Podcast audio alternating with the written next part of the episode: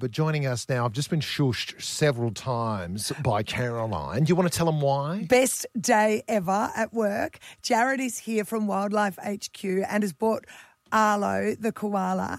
Jared, tell us about Arlo. You guys call Arlo bomb proof because he'll pretty much sleep on anyone. Yeah, pretty much. He's our little baby that um, can sleep through anything and I guess go anywhere. He's a really unique koala. Uh, he's one that can go out into the community and educate kids at schools and, yeah, teach people about conservation. I noticed that you've got a rip in your shirt, and I said, Who nailed your shirt? What have you already been doing this morning? Uh, we're a bright early start at Wildlife HQ this morning. We had five Tassie Devils to wrangle and, and shift out their exhibit for some tree works. So every day it, it doesn't start the same. It's always something different going our way. Now, you talked about you might bring in a, a Tassie Devil this morning, and then you were like, No, actually, I'm just going to bring in Arlo. Do Tassie Devils not like early mornings? Uh, I've got one particular devil, Peach. She'd be fine to come in. So maybe next time she's one that I've hand raised and she's cuddly, but you really can't go past Arlo. He's the favourite with everyone. No. And uh, t- the, the the Tassie Devils are pretty stroppy generally, aren't they? Like they're a stroppy animal, right? Yeah, they're known for um, having a, a bit of an attitude. With our little hand raised ones, like to chase the zookeepers and give them a bit of grief. But my two, I've got hand raised. They um, they're very cuddly. They climb my legs in the morning for cuddles like Arlo. Um, but they're quite protective of me, so they, they know I'm dad, and they're not you know Yeah. keen about everyone. What I love about Wildlife HQ is the story. It's it's all straight from the heart. So, where, maybe just briefly, you could tell us how you guys took over the zoo exactly. Yeah, so eight years ago, we were actually a different zoo. We were down in Brisbane called uh, Alma Park Zoo. It had been there over 45 years. It was the longest running one in Brisbane. Uh, and then suddenly we found out the owner sold us for a housing development. Um, How long had he owned you? Uh, a couple of years, but I think it, it might have always been in the plans, you know, was, grab the zoo like- for the land. Yeah, right. Um, And then so he just said basically, you're sold, you've got three months, and, and um, I'm just selling off the animals. Yeah, pretty much we were told find them homes and um, you know start looking for a new job, and that's that. So it was devastating. It's the worst um, news you can receive in your life as a as a zookeeper that all your animals are going to be shipped away or who knows what in the end. Um, so we banded together zookeepers and we took on the zoo and rebuilt here at the Big Pineapple. Which is an extraordinary story. Did he uh, just let you have the animals, or did he make you buy them? How did that work? Uh, you can't sort. It's a bit tricky with animals. No one really owns them. You know, like koalas and bears and that sort of thing. So we just had to agree to a lot of um different rules. I guess taking on the animals and and one sort of might have been about how much we could publicise the move in the early days. So the first couple of years we just had to move the zoo and keep quiet. And um and you know that's why maybe not that many people know that we moved the zoo because we had to stay quiet. That was part of the agreement. Part of the agreement. And Now, you can't you can't just bung a ball on a horse float and bring them up either. I mean, I imagine that would have been an extensive job getting those animals to here. Yeah, it um it's aged me an extra ten years Yes. on, on what I am. Um, so so you've been running uh, Wildlife HQ in its form for how long? Uh, we've been there eight full years now at the Big Pineapple. And Now- we've got to say, Caroline, before we just go back to the that cute little koala, is you are the uh, a finalist in the 2022 Sunshine Coast Business Awards, which is fantastic. So congratulations. And last night you were on the Channel 9 show My Way, which is just a local show about uh, people doing amazing things. And that's, you were really happy with the way that story came up. And people can watch that today on Encore too, can't they? Yeah, that's right. It's up online on the website there, and we're really excited to have our story online for the first time like that. We've never really had the opportunity to tell it before, so I think it really showcased what the zoo is about as a family of zookeepers that have come together with our animals and.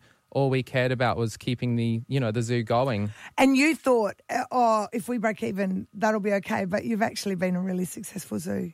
Yeah, in the early days, even, you know, the first five years were bumpy, just all the costs of feeding the animals and vet care and you name it, there's so much involved to keep the zoo running.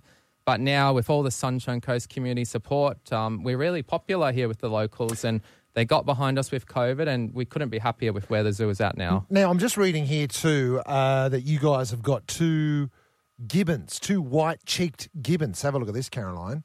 Any chance you could bring those in? Yeah, that's Tao and Tien, so um, they might not be as cuddly. Yeah. Or they could be too cuddly and not let go. So. Gibbons, gibbons are like a They got those. They're like a long, skinny monkey. Are They're a monkey, aren't they? Not an ape. Yeah, they are. They're um, they're actually they are a small ape, um, and they've got long, sort of dangly arms, and they swing through the treetops. That's what we need here in the studio. we need Mm, yeah. one of them. So uh, next time, something to look forward to. And the other work thing you've got is Marley the sun bear, and she is just beautiful. And that's a that's a really rare thing for people to be able to see on the Sunshine Coast. Yeah, Marley, she's the only sun bear here in Queensland, so she's probably the animal that's um, closest to my heart. Uh, when we first moved, as I actually had to ride in the back of the van with Marley to get her up here. Um, she was in a crate. I was going to say, did she not kill you? No, she was in a very, very strong um, crate, but I had to feed her grapes through the box and talk to her and keep her calm for the drive. Because that's the thing about sun bears; they're like the cuddliest thing. They're you- like they're the best looking teddy bear, but they're they're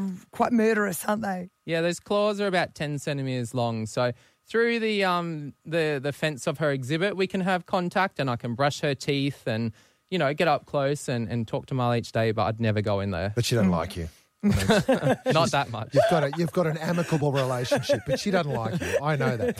Uh, now you bought in uh, a bunch of gum leaves here. Tell me about these gum leaves. This is actually uh, oh well, it's the pacifier for our little friend here, isn't it? Yeah, that's right. That's his. Um, they go everywhere that Arlo goes, and that um, the gum leaves would be uh, the hardest part of my job. Even today, as a boss, I'm still cutting them each day, and it's uh, it's such a difficult job to feed the koala. They You, need you've got a nursery of these, but it's not enough, isn't it? no. We probably have three thousand trees planted on property that we keep low and we feed to the koalas. But he eats two kilograms of that leaf a day, and seventeen koalas times two kilos. It's uh, a lot. There's, huge. There's 80 types of gum trees, Caroline. How many do koalas eat?